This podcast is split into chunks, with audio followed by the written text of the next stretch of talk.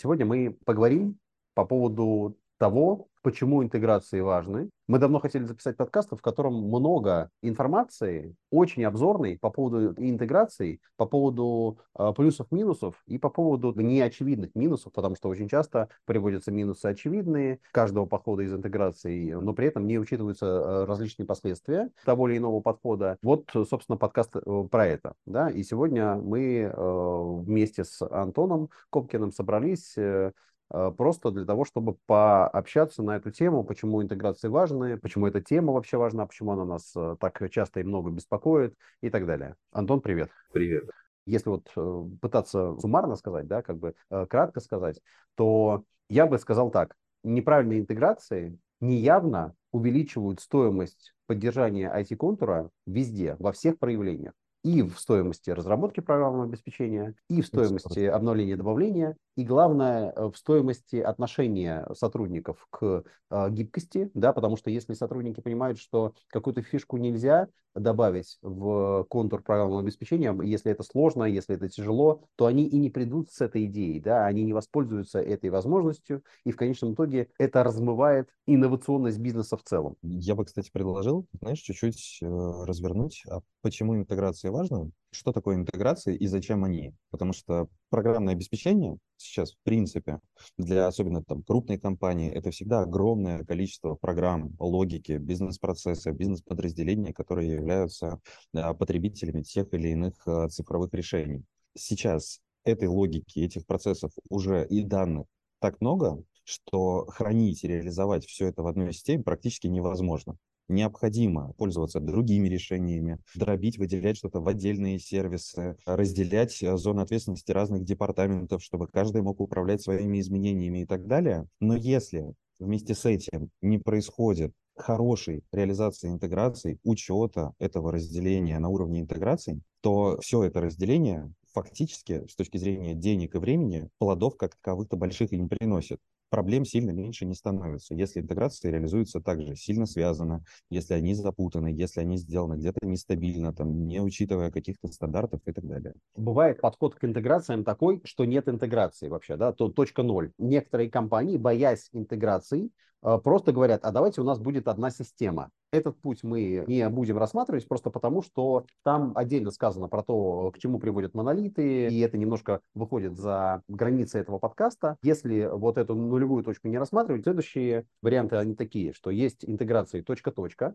когда с каждой системой э, взаимодействовать непосредственно. Есть точка-точка через брокер, когда у нас есть система, она отправляет данные непосредственно в брокер, в некое хранилище, да, в котором хранятся сообщения, на это сообщение подписана другая система, которая забирает это сообщение. Или несколько других систем. Да, да, или несколько других систем. И точка хранилища через э, промежуточный слой, э, через так называемый middleware слой или detail слой, когда сам сервис непосредственно ничего не отправляет. Есть некий middleware слой, который обеспечивает то, как часто забирать данные из системы, да, как обрабатывает все возможные исключения и доставляет их до хранилища. И другая система тоже через middleware слой фактически получает данные от некого микросервиса, который работает отдельно, да, его задача только э, сходить в сервис и положить в хранилище или э, выполнить обратную процедуру, да, то есть из хранилища взять и положить в сервис. Так называемый ETL слой, э, Extract Transform Load. ETL микросервис. По сути, на самом деле, вот раздел проходит такой, что системы могут быть слабо связанными,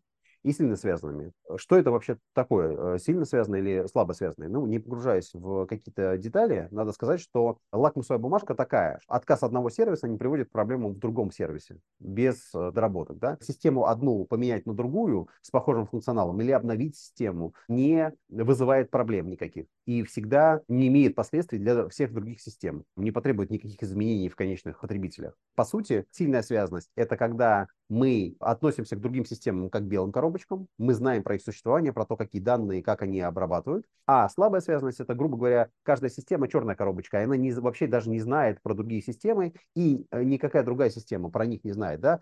Фактически э, речь идет про обмен через некий э, общий контекст, через структурированное хранилище какое-то, да, в котором есть данные, интеграции реализовываются через это промежуточное хранилище. Суть последнего способа, последнего вида интеграции, да, это не то, чтобы прям черная коробочка. Да, это зона ответственности конечной системы, не за конкретные контракты, договоренность с другими системами, потому как им взаимодействовать и так далее, а за просто возможность получения из нее тех данных, которые важны другим системам, в виде достаточном для того, чтобы они смогли это интерпретировать для себя. Я предлагаю начать с точки-точки. Это когда один сервис непосредственно отправляет в другой. Да, например, у нас есть 1С и у нас есть э, интернет-магазин. 1С отправляет в интернет-магазин или наоборот, э, интернет-магазин э, отправляет в 1С. Или что-то происходит в одну сторону, а что-то происходит в другую сторону. Да? То есть каждая конкретная система знает про существование другой системы и туда непосредственно отправляет данные. Плюсы таких интеграций какие? Вот на самом деле мы как инженеры не очень видим плюсов такие интеграции, но мы должны все-таки обозначить пользовательские плюсы, да, преимущества. Во-первых, в коробочных продуктах, в каком-нибудь там Bittrex, да, там, или в AMA CRM, там, или еще в чем-нибудь, там можно обычно подключить и какую-то интеграцию, просто добавив модуль, фактически включив такую опцию. Bittrex непосредственно отправляет данные в 1С, например, да, и никаких посредников здесь нет. И это тоже некоторый плюс. Нет ничего другого, никаких других систем, которые вот кроме этих сервисов существуют. У продукт-оунера, условно, у того, кто заказывает такую интеграцию, есть некое ощущение контроля и ощущение простоты, да, что мы просто туда сходим, да, что нет никаких других систем. Кажется на поверхности, то есть вот верхушку айсберга, если мы смотрим, да, то кажется, что это и просто, и будто бы я этим управляю как продукт оунер да, в случае чего а, я управлять, там... кстати, этим довольно просто. Есть одна система, которая должна интегрироваться, вторая, с которой надо интегрироваться. Чуваки, две команды, вы, пожалуйста, вместе сядьте, договоритесь о схеме API и сделайте. С точки зрения управления это тоже визуально как будто бы проще. Э, нужно добавить, что менеджеру проще этим управлять, потому что в случае других подходов интеграционных не нужно удерживать всю канву в конструкции, и хорошие разработчики могут и должны ее удерживать сами. Если этого не происходит, то а, менеджеру нужно просто понимать, что у нас есть брокер или у нас есть э, какой-то middleware слой промежуточный, какие данные нужны в общем контексте и так далее. А тут будто бы все можно просто выгрузить на разработчиков, вот разработчик один, вот разработчик два, и там делаете. Да? Я предлагаю перейти к минусам интеграции, потому что а, минусов у таких интеграций достаточно много. Какие минусы ты видишь? Самый важный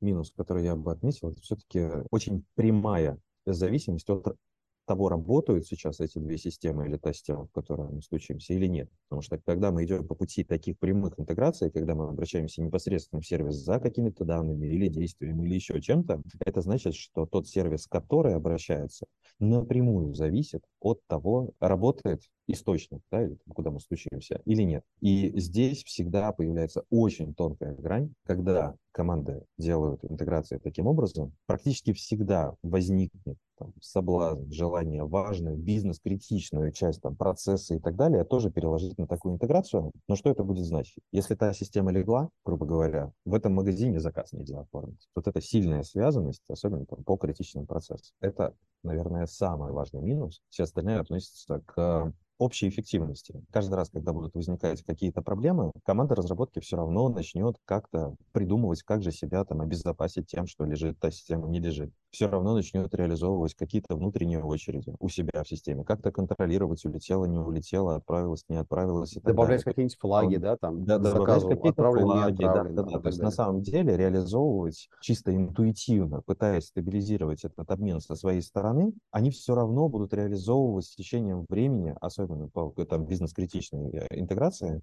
все равно будут реализовывать функцию шины очереди какого-то синхрона контроля отправки сообщений. Да? То есть визуально дешевая интеграция в течение времени даже просто по непосредственной разработке догонит по стоимости ну, типа любую другую я бы сказал, догонит и очень быстро перегонит, да, потому что мы с тобой знаем, что э, есть тут э, большая проблема у управленцев реально понимать трудозатраты на интеграцию, да, потому что когда это маленькими кусочками, мы здесь отвлеклись, там отвлеклись, вот тут отвлеклись, вот оно вот таким вот образом есть, команда даже сама не понимает, что она потратила огромное количество времени на эту интеграцию. А, Еще один минус вспомнил, и он тоже очень важный. Когда все интеграции делаются точка-точка, практически невозможно проконтролировать количество систем, которые реально обращаются в тот или иной сервис. Контролировать нагрузку этих сервисов, в которые обращаются очень много других систем, тоже становится очень сложно. А, есть у нас какая-нибудь CRM, есть какой-нибудь интернет-магазин.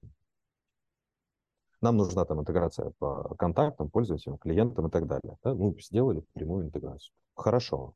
eShop у нас очень популярный, очень много клиентов и так далее. В пиковые часы мы больше запросов шлем, да, как бы в меньшие часы меньше запросов шлем. Но сама суть, что это значит в тот момент, когда нагрузка больше здесь, нагрузка реально больше здесь. То есть она возрастает на момент времени. А потом у нас появляется, что еще на кассах магазинов у нас есть необходимость как бы интеграции по контактам, бонусы, еще что-то, списание, какие-то там проводки, ну, то есть э, просто даже получение информации.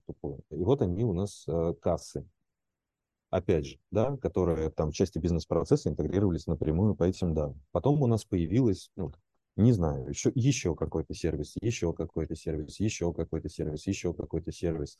И э, в какой-то момент времени становится, а, практически, ну, это уже прям расследование, да, как бы это прям не такими, э, следственный эксперимент, чтобы понять о всех потребителей, которые вообще сюда обращаются. И второе, что в пиковые часы, вот это, это CRM, то есть непонятно, как высчитать ее нагрузку, непонятно, как обеспечить ее стабильность, потому что вот она началась черная пятница, мы должны, получается, не только здесь, грубо говоря, ресурсов добавить там или как-то поработать над отказоустойчивостью, но и везде каскадом, потому что мы понимаем, что когда, не знаю, у нас людей больше в магазины пришло и какая-то акция запустилась, у нас серая может быть снова чуть больше нагружен. В этот момент как бы у нас черная пятница запустилась, еще больше нагружен. Определенные маркетинговые выборки, еще что-то, еще что-то, еще что-то. Окей, еще полетели какие-то запросы то есть очень сложно в итоге здесь реально спрогнозировать нагрузку этой системы. Еще, кстати, возникает каскадный эффект домино. Когда кассы, на кассах больше людей, это генерирует больше нагрузку на CRM. CRM начинает чуть медленнее Она отвечать. Может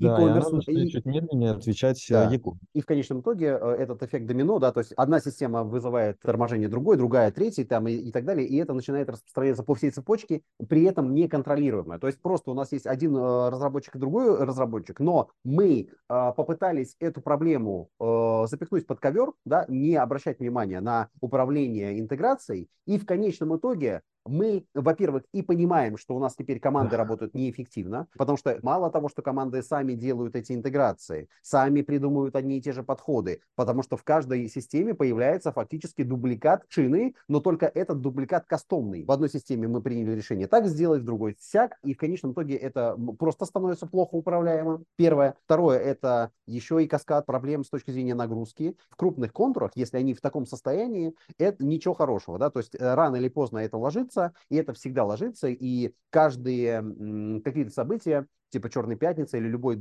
всплеск, это событие, которое надо прям, ну вот к чему надо готовиться. Готовиться глобально, да. делать встречи, смотреть все узкие места на уровне системы, которые при этом еще сложно как-то отследить. Еще один момент. А, смотрите, когда мы сделали такую интеграцию, у нас CRM может быть вообще маленьким сервисом, в котором у нас работает там два маркетолога или там customer сервис или еще что-то, которое по умолчанию, по сути, для нас не является высоконагруженной, а мы уже вынуждены с ней работать как с высоконагруженной системой, проводить э, какие-то большие оптимизации и так далее, хотя они здесь-то не нужны, потому что этот сервис просто отвечает за кусочек источник информации, который важен очень многим. Как бы есть еще одно последствие, что фактически нам нужно так или иначе разрабатывать в одной из систем, которые взаимодействуют. У нас не может быть набор коробок, потому что э, если мы вот коробочно подключили условно интеграцию 1С и Bittrex, выясняется, что а вот что-то не прокидывается, а что-то не так, как нужно работает и так далее. И в конечном итоге нам все равно нужен разработчик либо 1С, либо Bittrex. Еще большая проблема, да, следующая, она нам, там может быть техническая, да,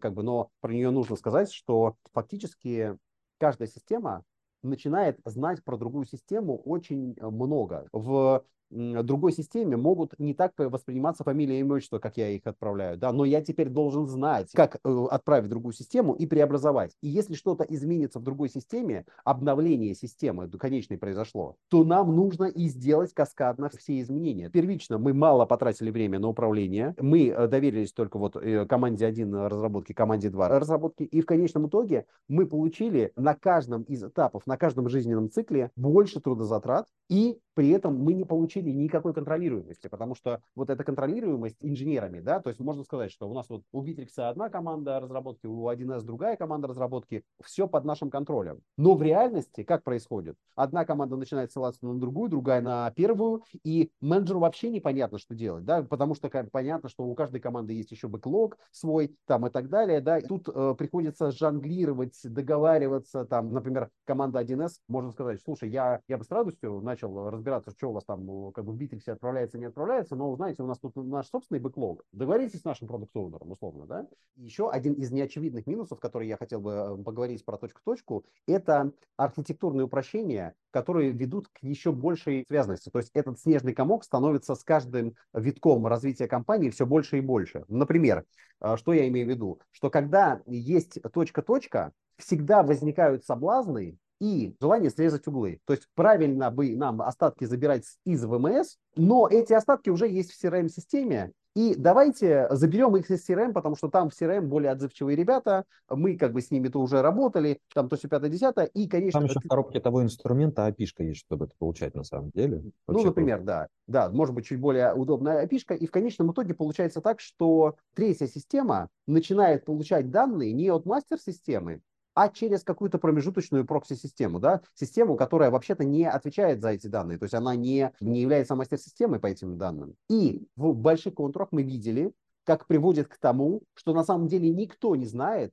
как появляются данные в этой откуда они забираются, потому что эта система взяла оттуда, а оттуда она взяла от, из другой системы, а там выясняется, что а это тоже были данные, которые каким-то образом... Дост... То есть и в этом каскаде любое звено, в любой отказ, в любой цепочке приводит к каскадному отказу всего остального. В этой точке, когда это уже пришло к этому состоянию, нельзя просто сказать командам техническим, ну вы там разберитесь, потому что они не разберутся. Этот разбор займет год. Нужно будет помогать менеджерски. Точка-точка, на мой взгляд, всегда приводит к откладыванию проблемы. То есть, во-первых, ты все равно делаешь имитацию промежуточных слоев внутри каждого сервиса. Во-вторых, ты за это платишь в три дорога, потому что ты пишешь тут, пишешь там, ты не перестаешь контролировать, э, как именно обмениваются системы, и в конечном итоге возникает хаос и перегрузка других систем ненужными данными и так далее. Потому что ведь что такое перегрузка других систем? Например, нам нужно будет забирать данные одни, да, там только заказы с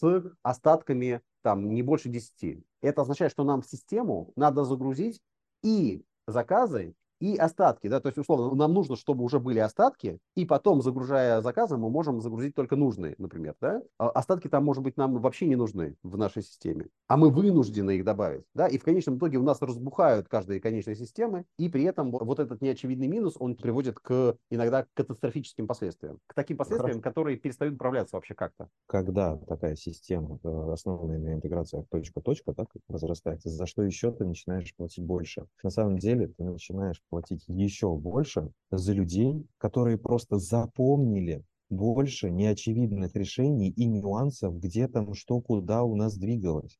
То есть ты на самом деле начинаешь платить не за экспертизу многим, а за то, что они больше знают. За то, больше что они помнят до, вот этих вот Дольше присутствовали, да, да за, за память, в которой у них сохранилось, что, возможно, оно еще может вот так вот эти данные до нас доходить, и ты начинаешь платить не за то, что э, этот человек круче всех делает, делает так, чтобы к этому не возвращаться и так далее, а в том числе за то, что как бы он больше помнит. И здесь же там усложняются управленческие решения. Ну, мало ли, как бы, там этот человек уйдет или э, будет пора с ним попрощаться и так далее. Но ты здесь оказываешься в заложниках у его памяти потому что задокументировать это очень сложно, даже если задокументировать, потом это будет очень сложно разобраться. Но как с ним попрощаться, да? Ведь он столько помнит, а когда у нас что-то падает, эта память очень важна. Чтобы где у нас не сломалось, скорее всего, мы позвоним Ваньку, потому что Ванек там слушай, вот, вот это ты хотя бы нас в ту сторону кинь, да, он незаменим. И сам Ванек начинает от этого страдать. Сам вот этот человек с памятью начинает страдать, потому что фактически он перестает делать интересные задачи. Тушить пожары он начинает. Здесь, наверное, да. важно, что он не может отдохнуть. То есть, что такое отпуск в его случае, да, когда в отпуск ему могут позвонить, что такое, не знаю, сходить в туалет и с книжкой, а не с телефоном.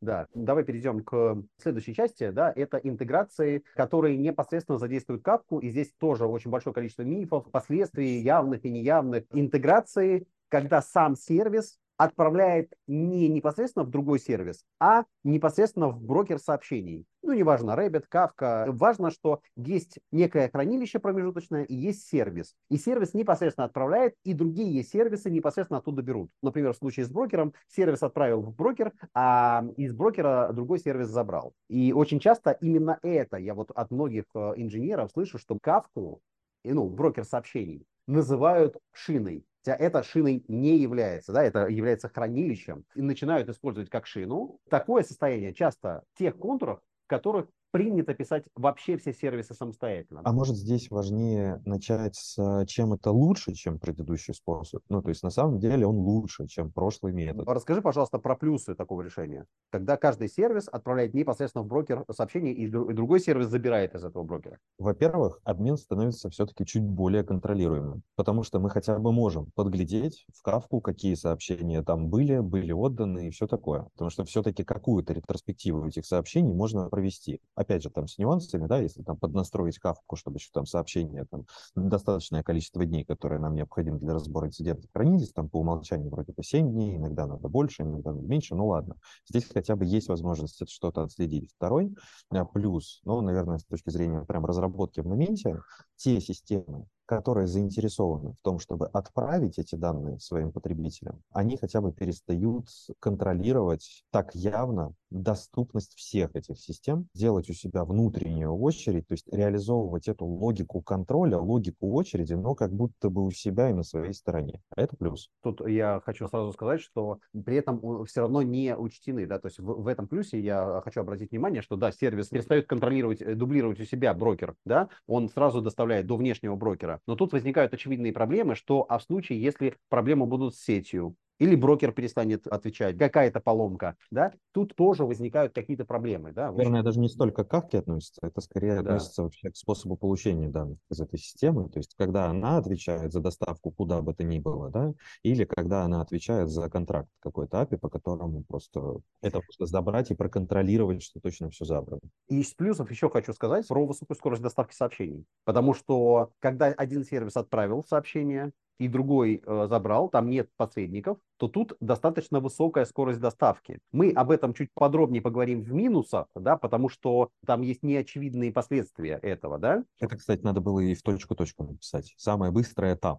Там вообще никаких посредников нет, вообще никаких консюмеров, там просто улетел э, запрос, значит, улетел запрос. Ну, типа того, да. При этом возможно дедуплицировать какие-то сообщения, да, то есть если мы отправляем дубликаты, мы точно знаем, какие дубликаты мы это настроили в кавке, да, то, например, мы отправили три состояния заказа, а нам нужен только последний, да, условно, там, или первый, да, то, в принципе, мы можем сделать так, что будет храниться только вот это текущее состояние. Какая-то возможность заново прочесть. У нас уже появляется ретроспектива, мы можем э, про что ты уже говорил. И тут еще появляется плюс какой, что на стороне некоторых брокеров может быть поддержка, на стороне некоторых хранилищ может быть поддержка контрактов. Что такое контракт? Это проверка, валидация сообщения на какие-то базовые, ну, там, правила, да, что есть такое поле, есть такое поле, есть такое поле, оно в каком-то виде. Ну, например, там у Кавки это есть, у других систем тоже это может так или иначе быть. В общем, это тоже некоторый плюс. Единственное, что тут э, зависит от инструмента, да, потому что в каком-то инструменте это может быть, в каком-то ну, не может быть там и так далее, так же, как с дедубликацией. Кратко по плюсам Кавки относительно точка-точка. По плюсам брокера. Относительно точки-точки, да. Контролируемость выше.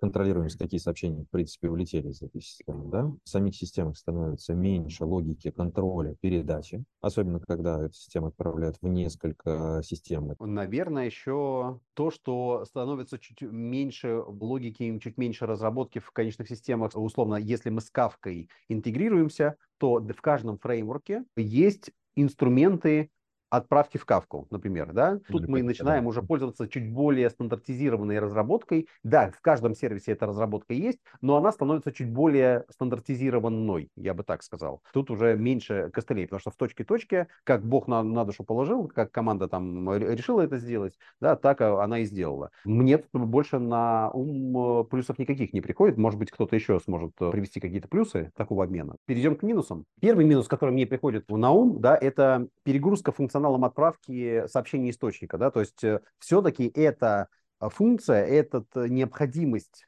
отправлять, доставлять до брокера все равно есть. И там есть и некоторые нюансы, потому что брокер может быть э, недоступен, а если он доступен, может быть какая-то сетевая проблема, да, то есть, ну, что-то может пойти не так. У нас э, в программном коде нашего сервиса конечного э, закралась такая ошибка, что мы, например, отправляли не все, не, ну, там еще что-нибудь. В данном случае мы будем э, разрабатывать эту логику, там, отправки, контроля, там, и так далее. То есть, если предусматривать какие-то ошибки, можно, конечно, не предусматривать, но это приведет к какому-то дню, когда будет какая-то ошибка, которую мы не планировали, и она, ну, всплывает, да. Тут, конечно, возможны потери данных при передаче, да, и в случае, ну, если возникли какие-то такие проблемы. Что еще важно? Не только перегрузка функционалом отправки источника, но и потребителя. Каким функционалом потребитель может перегружаться? Например, если нам нужно объединить два потока, и объединение нам нужны только выборочные, условно, нам нужны только э, зеленые тапки из всего потока, да, которые есть в остатках, не знаю, в Санкт-Петербурге, или, в принципе, нам нужны только товары, которые есть на таком-то там складе и так далее, нам нужно загружать и то, и то, да, и мы не можем просто получить нужные для нашего сервиса данные, да, нам нужно сначала одно загрузить, потом загрузить другое, если у нас не актуальные остатки, и мы пытаемся загружать что-то, да, как бы читать какие-то сообщения, то мы просто неправильно отфильтруем. Не перегрузка функционала получения, а потребителю нужно сохранять в себя большее количество информации изначально. Да, и кроме того, у нас может быть э, в таком случае перегрузка функционалом, например, э, контроля дубликатов и так далее, да, потому что если нам нужно условно убирать дубликаты, и они есть, или там еще что-то, да, у нас в потребителе есть логика, которая фильтрует сообщения на то, что нам только нужно. Первый минус, который я бы хотел добавить, это цементирование контракта. Это значит, все должны договориться о том, в каком формате это сообщение будет, потому что как бы, все потребители потом будут пользоваться этим. И это значит, что эта система все-таки э, пытается внутри себя разработать логику там, маппинга, подготовки этого пакета таким образом, чтобы оно удовлетворяло тому, о чем мы договорились со всеми. А, и второй момент, когда у нас все обмены через капку, это значит, что у нас есть некий контракт сообщения, который нужно получать конкретному потребителю. Мы там договорились, или там все потребители, ну, не знаю, но чаще всего получается так, что эти сообщения будут э, сутью своей не домен какой-то информации, за которой значит эта система, а какую-то сущность и полноценную информацию о ней. Когда мы говорим, например, про товар, в итоге всех будет интересовать какое-нибудь полноценное сообщение, в котором есть вся структура данных товара, которая начинает двигаться по системе. Что это будет значить? Что даже если я, как сервис, допустим, который отвечает за то, что у меня работают маркетологи и заполняют маркетинговую информацию для сайта о товарах,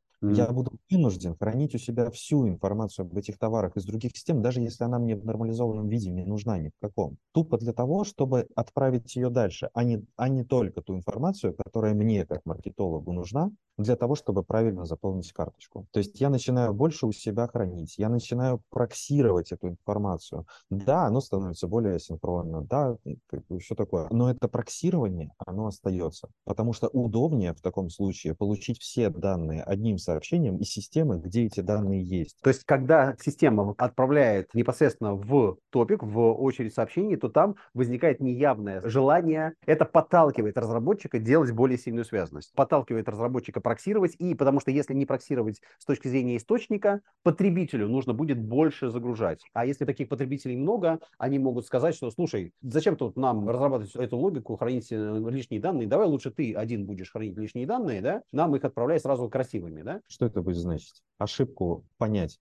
сложнее и найти, потому что если нам не пришла какая-то характеристика в конечную систему, и ее не было в топике, кто виноват? Та система, которая отправила в этот топик, или та система, из которой взяла эта система эти данные? Непонятно. Это надо расследовать. И потому что что это значит? Один сервис начинает отвечать за кусок информации перед другими сервисами, за которую он по сути своей не отвечает. Управление этими данными не происходит внутри этого сервиса, они не появляются. Там не реализованы как раз бизнес-процессы, люди и так далее, которые обеспечивают актуальность этих данных. Он просто передает эту информацию дальше. Один очевидный минус, если что-то сломалось, можно прогрузить в систему только ретроспективу последних сообщений, которые мы храним на уровне этого топика. То есть, грубо говоря, у нас стоит там три дня.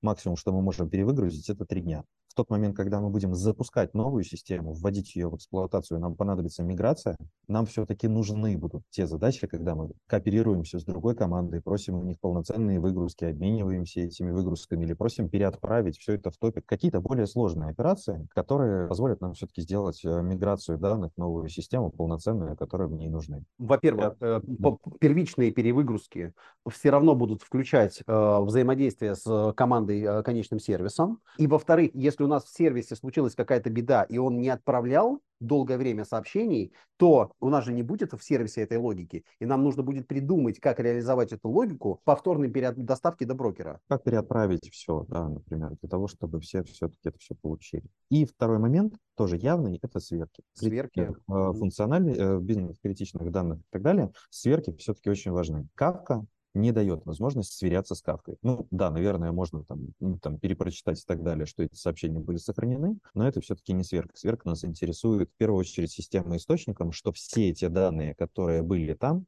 а они точно у нас есть. Давай тут э, на примере скажем, что, к примеру, у нас есть информация о заказах или остатки, да, например, остатки, которые мы передаем через очередь сообщений. И вполне возможно, нам иногда нужно делать полные сверки, а не, не затерялось ли чего-то в, в процессе обмена, так что остатки стали не, ну, как бы не актуальными. Да? Или было не отправлено. Да, или, или было не отправлено, да. Ну, что-то хочется свериться на 100%. Чтобы это автоматически сделать, нам так или иначе все равно нужно будет получать данные из конечного сервиса, целиком их где-то хранить и дальше сверяться. Фактически тут неявно мы все равно будем э, делать, опять же, общий э, контур хранилища с общим каким-то middleware, который вот кусочек этого будет делать. То есть так или иначе мы будем повторять middleware, опять же, неявно. Но опять же, это не невозможно, но это становится сложнее. Ведь как обычно делают, да? Ну, типа мы по чуть-чуть, по чуть-чуть все актуально, раз в сутки мы отправляем фул. Но опять же, да. этот фул, особенно если этот фул выгрузится в этот топик, что он будет значить? Что все системы должны будут прогрузить в себя все то, даже что им не надо было и было у них актуально. И при этом, значит, запоздает загрузка того, что изменилось реально за тот момент, пока мы прогружаем э, просто сверху. И это мы переходим к неочевидным минусам, потому что неочевидный минус вот высокой скорости. Это первый момент, когда фактически высокая скорость оборачивается низкой скоростью. Да, у нас сами сообщения быстро кладутся в топик, но прочитать реально актуальные может, вот э, особенно если мы отправляем какие-то фулы, да, регулярно у нас какие-то там проблемы. Это первая история. Вторая история это, что если у нас дубликаты данных, и кому-то эти дубликаты нужны, а кому-то нет, кроме того, это не всегда можно выявить с помощью дедубликации, да, потому что тут э, чуть сложнее логика может быть. Вот эта как бы высокая скорость э, доставки, да, на самом деле она что означает? Означает, что мы с высокой скоростью читаем, но нам, чтобы добраться до реальной информации, схлопнуть все дубликаты в один там или еще что-то, да, нам нужно потратить большое количество ресурсов, и так или иначе мы все равно медленно э, читаем. Конечная доставка до конечной системы реальных данных становится медленнее. Ну, в общем, конечная система должна прочитать все, а не только то, что ей нужно. Мы знаем примеры, да, когда некоторые системы дублируют просто там по 100 тысяч сообщений. Там, а еще, если что-то сломалось, да, и команда вдруг случайно перевыгрузила лишнее в топик, да, какая-то ошибка, какой-то баг, и в топик э, залетело много лишней информации. И в конечном итоге все страдают, короче. Неочевидный минус при агрегации данных, да, что если нам нужно получать агрегированный поток, условно, маркетинговую информацию по товару брать оттуда, там, остатки по товару брать отсюда, там, и что-то еще из другой системы, да, то нам фактически нужно хранить очень много всего, дублировать себе внутрь все справочники, да, и опять же мы читаем лишнюю информацию, это тоже бьет по скорости. Ну или появляются какие-нибудь точка-точка до уточнения. Там нам прилетело сообщение, но перед тем, как его сохранить, мы точка-точка сбегаем в какую-то систему, уточним или да, обогатим какие-то данные, ну, то есть появляются какие-то неочевидности, да. которые на самом деле усложняют, делают этот обмен чуть более неочевидным. И еще тут возникает вопрос, а кто владелец брокера сообщений? Неявный минус, да, потому что неявным э, владельцем становится технический отдел, и, ну, или там э, облачная э, среда, там еще кто-то. Ну, в общем, условно, я как продукт-оунер CRM-системы должен отвечать за то, что мои сообщения доставлены, но я не контролирую эту часть. То есть хранилище для меня фактически становится частью инфраструктуры. Приходится оперировать тем, что есть. Это тоже некоторый минус, потому что в конечном итоге появляется кто-то, кто за инфраструктуру и за различные различные разборы вот эти в брокере сообщений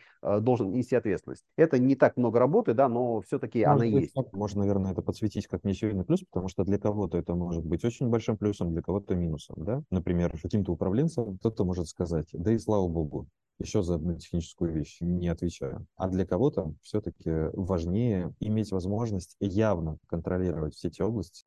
И мы переходим к третьему способу интеграции. Это способ интеграции с помощью шины. Если слоями нарезать, из чего контур такой будет состоять? Из контура сервисов, где наши там Bittrex, CRM там, и так далее, какие-то наши э, конечные системы. Из контура и слоя ETL микросервисов, где ETL микросервис это микросервис, который э, забирает и доставляет данные до конечного сервиса с помощью его API. И области склада данных, ДВХ, хранилища данных, в котором хранятся все данные, которые нам необходимы для обмена. То есть мы э, из сервиса получаем, доставляем до хранилища, и потом из хранилища э, через, опять же, ETL-слой э, доставляем до сервиса в обратную сторону. Мы можем сказать, что это обмен через шину, если вкратце говорить. Но и на шине можно сделать и точка-точка, но и на шине можно сделать, по сути, просто обмен через брокер. Поэтому здесь мы будем говорить, наверное, изначально про концептуально более правильный подход, когда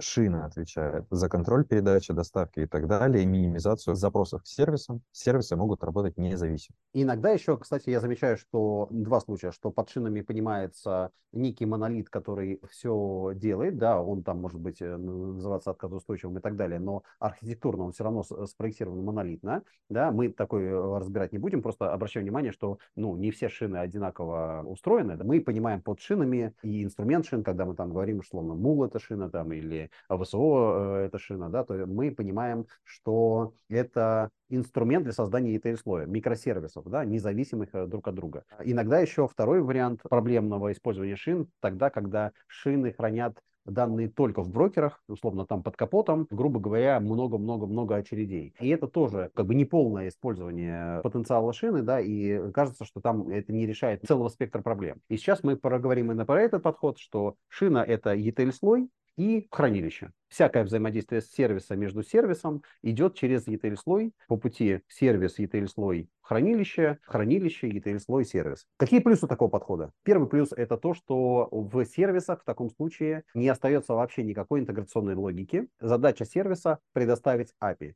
И все сервисы, которые вы сегодня найдете современные, они так или иначе имеют API. Крайне редко, когда через API нельзя получить необходимые нам данные сервиса, да, потому что это тогда уже вопросы к самому сервису. Обмен с сервисом может быть устроен каким угодно образом, потому что старые сервисы могут или не иметь API, ну, это обычно очень старые, да, там еще 80-х, э, там, начало 90-х сервисы такие иногда встречаются в контурах и э, до сих пор работают, или обмен с помощью каких-нибудь файлов через FTP или еще как-то, но так или иначе ETL-слой а, заберет в любом виде, и задача сервиса, ну, хоть в каком-то виде предоставить возможность доступа к этим данным. Это сильно упрощает всякую разработку, то есть у нас не может никаких данных потеряться, и сервис целиком видит, какие данные у него есть, да, если у него там условно тысяча заказов, миллион заказов, да, мы можем инвентаризировать этот список и отвечаем только за него, за его актуальность и достоверность, да, а дальше уже промежуточный слой отвечает за доставку. Неважно, что в какой момент времени упадет, перестанет работать, перестанет функционировать и так далее. Если упадет этот сервис, окей, шина не сможет забрать эту информацию, в следующий раз заберет в том числе и эту, и там все оставшееся, что там накопилось или что-то. Если по какой-то причине, не знаю, что-то с шиной или еще чем, ну, в общем, нет проблемы воспроизвести и выгрузить всю информацию из этого сервиса. Загрузка при любом отказе абсолютно любого кусочка начинает работать ровно с той точки, с которой нужно, и нет проблем при любых авариях, при восстановлении восстановлении откатиться на абсолютно любой курсор, на абсолютно любую дату и э, сделать полные перевыгрузки. И тут еще важно, что иногда сервисы не идеальные. То есть иногда они могут потреблять информацию очень медленно, или наоборот, иногда они могут э, предоставлять информацию медленно, или предоставлять информацию с дубликатами, или с данными ссылочного типа, да, когда ты получил данные, но там надо еще по нескольким API сходить, э, чтобы собрать целиком сущность и так далее. В данном случае мы пользуемся стандартным API, который есть, учитывая все его нюансы, да, и обрабатывая, сразу отсекая дубли. То есть то, что нам не нужно потреблять, мы сразу отсекаем. И тут же можно сказать следующее, что если у нас система обновилась, то с точки зрения абсолютно всех потребителей ничего не меняется,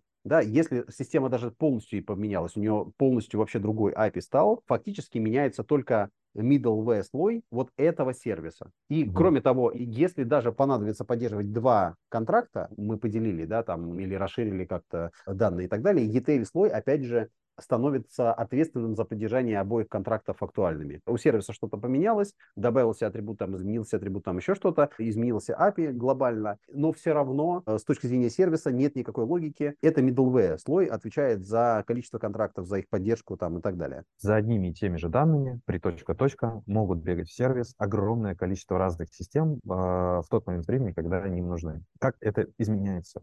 потребитель на самом деле один. Только ETL-коннекторы, которые отвечают за то, чтобы эту всю информацию забрать и загрузить там в контур, где эта информация хранится и откуда она будет отдаваться другим потребителям. И они отвечают только за то, чтобы эта информация была актуальна. Что это значит? Количество потребителей у этой системы всегда ограничено, Регламент их выгрузки можно контролировать и им управлять. Это уже не зависит от того, насколько загружена другая система и нужно ей сейчас больше информации, больше запросов или меньше и так далее. Нет, мы можем прогнозировать ту нагрузку, которая будет. И э, загружать данные, и выгружать данные согласно возможностям конечных систем. И если конечная система медленно работает, у нее какая-то большая нагрузка и так далее, ETL-слой это может учитывать. В ETL-слое можно даже настроить, что условно днем э, более аккуратно, пожалуйста, условно доставляем отправляем поменьше сообщений, да, а ночью побольше там и так далее, да, то есть вот часто бывает такое, что с 1С, что у нас 1С так медленно работает сама по себе, что даже операторам не хватает, поэтому в течение рабочего дня желательно не давать ей много данных новых, да, все будет э, сбалансировано, эффекта домино здесь, когда там нагрузка одной системы э, в конечном итоге замедляет другую систему, другая э, третью там и так далее, вот и такого эффекта не происходит. Мы можем управлять или не можем управлять количеством запросов, да, мы точно можем, да, и насколько нагружаем, и сколько пакетов там, объектов единицу времени мы отправляем, мы можем этим управлять более явно. Помимо этого, ETL-коннектора, шина, может отвечать в том числе за то, чтобы не отправлять лишнее. Изначально отправлять только то, что нужно отправить в этот сервис. Там, если противопоставить с Кавкой, да, куда у нас выгружаются абсолютно все заказы, ну, допустим, заказы интернет-магазина нужны в одной системе, заказы какого другого магазина, там, маркетплейсов, возможно, обрабатываются где-то еще, это значит, что одним не нужны одни заказы, вторым не нужны вторые заказы. Здесь задача шина, получается, отправить в конечную систему только то, что ей нужно. Тем самым да. это тот минус нагрузка. Есть бы... данные, которые в единицу времени, там, не знаю, за минуту 10 раз поменялись, да, а если оно еще ни разу не было отправлено, то это задача шины. В этом случае отправить только одно сообщение с последней версией. Этот способ внешне выглядит очень долгим. Но именно из-за того, что middleware слой контролирует и получение дубликатов, потому что система нам изначально может присылать дублирующиеся данные, которые у нас уже есть, и мы их не записываем, и в конечную систему мы поставляем только те данные, которые ей реально нужны, именно в том виде, в котором ей реально нужно, то на практике получается так, что скорость обмена даже очень высоконагруженных потоков, десятки, сотни тысяч сообщений, а доставляются за там 400-500 миллисекунд. 400 миллисекунд, да, это вот те значения, когда мы вот используем большие-большие обмены, сложности, то есть сущности очень большие, там они из многих справочников состоят, надо проверить на консистентность данные, да, там, что э, мы передаем условно заказ заказ с ID товаром, ID товара уже там есть. И вот это вот все собрано и передано, и на круг это получается намного быстрее. Одно из преимуществ, которое, к чему мы можем прийти, к тому, что у нас на самом деле наш склад данных становится очень компактным за счет того, что у нас нет никаких дубликатов. Задача шины и задача здесь хранилищ — это поддерживать эти данные в виде достаточном для того, чтобы потребители могли их для себя интерпретировать и определить, что из них нужно или не нужно.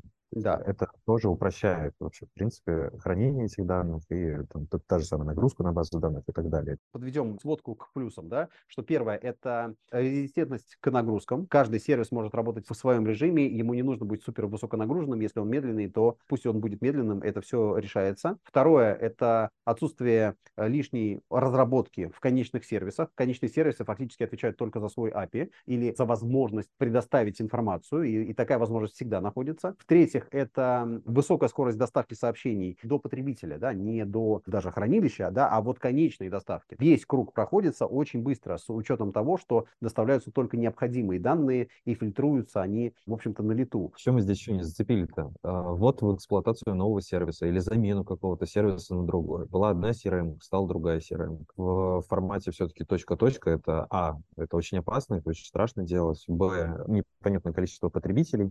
Надо подтвердить, там, со всеми пересогласоваться, новая API, не новая API, сделать все-все-все-все-все то же самое. Да? Если у тебя все-таки обмен построен так, что сервис работает черная коробочка с API, то даже просто ввод в эксплуатацию этого сервиса — это первым делом. Повторить то самое API, просто начать отдавать по тому же контракту данные, заменить как кубик. И второе — возможность провести миграцию, так как все данные, так или иначе ретроспективы всех данных, которые так, э, могут быть нужны этой системе, уже есть э, в хранилище, уже есть в шине, то с этим хранилищем можно свериться, можно все прогрузить, убедиться, что все прогрузилось в любой момент времени перед запуском, а как это бывает, да, ну, типа мы первый раз проверили миграцию, второй раз, ну, накатили, но мы уже почти готовы, и потом еще в конце, да, надо все догнать. Ты можешь сделать это не каждый раз с другой командой в любой момент времени. Ввести новый сервис в эксплуатацию или заменить какой-то действующий, становится сильно проще. А если э, противопоставлять это прямому обмену с кавкой, например, да, с прямому обмену с брокером, тут э, что нужно сказать, что если мы меняем один сервис на другой, у нас полностью меняется контракт,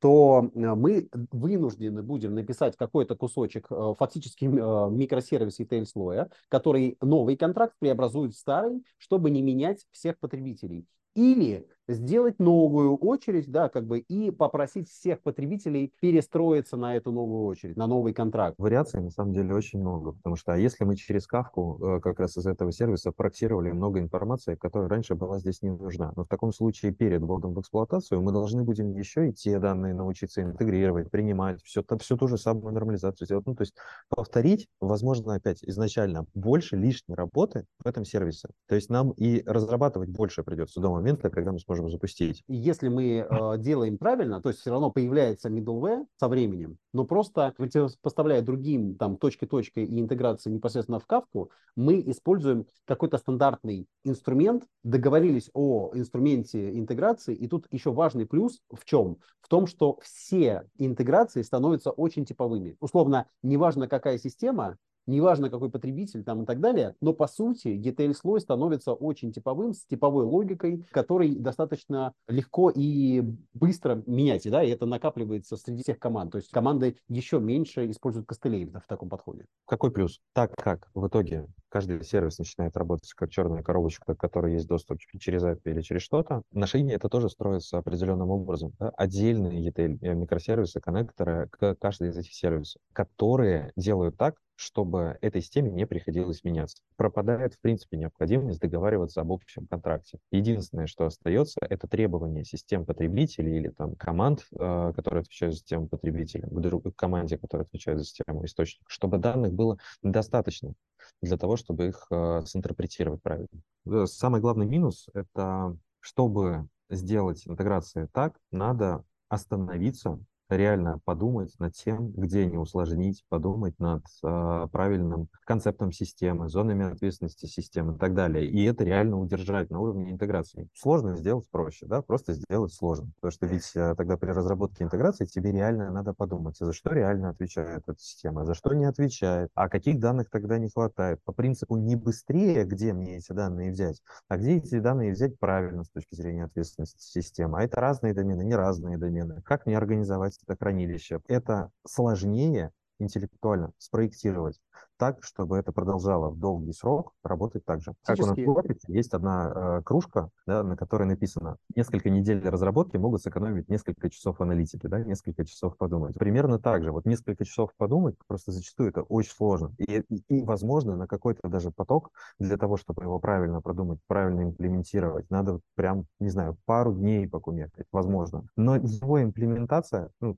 когда он запустится, никак не усложнит систему, она продолжит быть э, такой же простой, там, поддерживаемый и так далее. В чем здесь минус? Этот плюс часто тоже очень неочевидный. Особенно, когда система еще не такая большая, еще не такая сложная, и как будто бы да нам это еще пока не надо. И на этом этапе всем компаниям может казаться это дорого, не знаю, там сложно, нам надо делать какие-то лишние действия, потому что это начинает цементировать инновации, начиная с определенного размера. Подход точка-точка и подход э, непосредственно через брокер так или иначе замедляет, да, цементирует инновации, ситуации с помощью middleware слоя тебе вообще не важно. Это сервис с тобой написан, есть ли у него интеграция, нет у него интеграции. Может быть, это облачный сервис там и так далее. Всегда есть возможность его как-то включить в контур, да, появился там чат GPT, использовать его, там э, абсолютно все, что угодно, любые задачи можно решить. И, кроме того, можно же с помощью ETL слоя еще и, и правильно использовать и построение API для сервисов, да, потому что API – это публичный контракт. Сам сервис конечный может меняться, у него API может меняться там и так далее, да, оно может быть э, обратно несовместимым, а middleware слой будет делать его обратно совместимым. Не знаю, куда это отнести, наверное, отнесу к минусам, но с оговоркой. Это такое минус и плюс. Мы до этого говорили про интеграцию точка-точка. После этого говорили про интеграцию через кафу. Что там, что там, мы, по сути, говорили про короткую задачу до старта, маленькую, да, то есть прям буквально там 4 часа, два раза кашлянуть и так далее, и данные полетели до момента старта, и говорили про огромное количество таких неявных трудозатрат, которые за этим идут, даже просто для того, чтобы доработать этот поток до реально стабильного. А здесь эти траты чаще всего явные в тот момент времени перед тем, как запустить этот поток. Ну вот эти просто трудозатраты, трудозатраты и там количество э, вещей, которые надо сделать. То есть Но... такой подход вынуждает семь раз отмерить сначала, перед тем, как отрезать. Заплатить 90% стоимости за внедрение этого функционала сразу. Если там ты на самом деле за внедрение этого функционала перед тем, как что-то как будто бы да, там, увидел, заплатил 20% на самом деле стоимости, то здесь ты заплатишь 90%. Оно на самом деле дешевле, если смотреть всю ретроспективу. Но явная трата в начале... Явные траты в начале, особенно пока это не, построено, да, потому что потом уже, когда ETL слой внедрен, их много, да, там э, сделать новую интеграцию, это уже очень быстро. Там намного быстрее, чем э, прямая интеграция точка-точка или там э, с Kafka. Но до того, как этот э, слой построен, действительно нужно вложиться в это построение. И часто э, компании думают, что а зачем можно это и не делать. Это сделает более прозрачным, да, наверное. С точки зрения прозрачности это плюс, а с точки зрения того, что сразу заплатить больше, уделить этому внимание перед началом, это, наверное, минус. Да? Еще один неочевидный минус э, для себя понял, что вот он есть, это неявное желание переложить лишнюю бизнес-логику на промежуточный слой. Потому что у нас есть middleware, то есть это кусок кода, в котором можно все что угодно написать. Может возникнуть большое желание расширить границы, делать не только ETL, то есть экстракт, трансформ и load, а еще что-то добавить, какую-то логику. И более того, иногда это спасительно, да, потому что иногда конечный сервис не умеет делать какую-то логику, которая здесь и сейчас нужна. Это и плюс, но с другой стороны и минус. Желательно, конечно, чтобы сам сервис отвечал за всю бизнес-логику. Каждый из этих подходов можно сделать очень-очень плохо, да, как бы сильно, сильно хуже, чем задумывалось. Как точка-точка, так и кавку, так и через шину. И везде будет соблазн что-то такое придумать. Поэтому вот здесь, наверное, больше к тому минусу, что нужно реально сложно удержать эту концепцию. Сложнее удержать этот контур да, непротиворечивым. То есть тогда, наверное, минусом здесь является соблазн, потому что есть прям куски кода и все то, что выстраивается, где можно быстренько сделать какую-то мелочь. Правильно? Нужно, чтобы кто-то понимал концепт шины, потому что мы видели такие примеры внедрения шин, чтобы лучше не внедряли шины, да, потому когда из шин делают монолит, то есть там уже столько кода написано, переписано, там все как бы в плотной связности там и так далее. Понятно, что испортить можно любую идею, да, и сделать хорошо, можно постараться любой подход, но вот фундаментально Э, конечно, э, с точки зрения интеграции это самый э, слабосвязанный способ с точки зрения вот архитектуры, но при этом он требует понимания слабой связанности, да, потому что если команды не понимают слабой связанности, то они и в шине найдут, как сделать сильно связанным, да. Получается, вот мы и сформулировали еще один минус. Порог входа с точки зрения вообще там, инженерной экспертизы, получается, минимальный, он здесь выше. Да, и вообще концепция силовой связанности достаточно сложная. Мы учим наших инженеров, да, и не наших инженеров учим, там, э, не управленцев слабой связанности, но при этом это, ну, достаточно сложное понимание вообще, да, как бы одного, другого, там, третьего. Тут много соблазнов, да, то есть это как бы ракетный двигатель, да, но его можно, не понимая концепцию, да, можно прийти и попытаться его прикрутить к велосипеду, ну, потому что вроде как оно должно поехать. Из прямых минусов, если рассматривать очень простые потоки, то обмен через кавку все равно будет быстрее. Статус заказа, который очень простой, да, просто статус сообщения. В кавку положил непосредственно быстро, да, ну, например, 15 миллисекунд, да, ну, это если нормально все настроено, да, и э, забрал ты это еще, например, там, за те же 15, да, 20, там, ну, хорошо, с лагом, там, каким-нибудь 50 э, миллисекунд ты, ты забрал, и, в принципе, вот у тебя на круг 80 миллисекунд, при том, что шина это будет доставлять те же, условно, 300 миллисекунд, да, там, 200 миллисекунд, да, то это несколько раз медленнее. Слушай, а для меня это все туда же в сложность. Некоторые потоки делать так, именно вот, вот таким образом слабо связаны, через отдельное хранилище, по которому можно искать и так далее, просто нет необходимости. И здесь эта история про сложность. Понять, где это не нужно делать, и условный подход через каф просто подойдет. Да, но, кстати, очень часто мы видим, что в желании делать все через кавку, да, туда кладут и все, что нужно бы оперативно, и все, что не нужно. И шина позволяет, на самом деле, если нам эти данные, условно, курсы валют, нам нужны, не знаю, раз в час, то и ок, как бы не нужно их обновлять вообще там часто, да, или если они обновляются раз в день, деталь слой ходит за ними только раз в день, ну и так далее, да. Собственно, на этом все. Спасибо, Антон, что вот мы с тобой так прошлись по трем способам интеграции. Спасибо, что да. Всем хорошего дня. Пока-пока.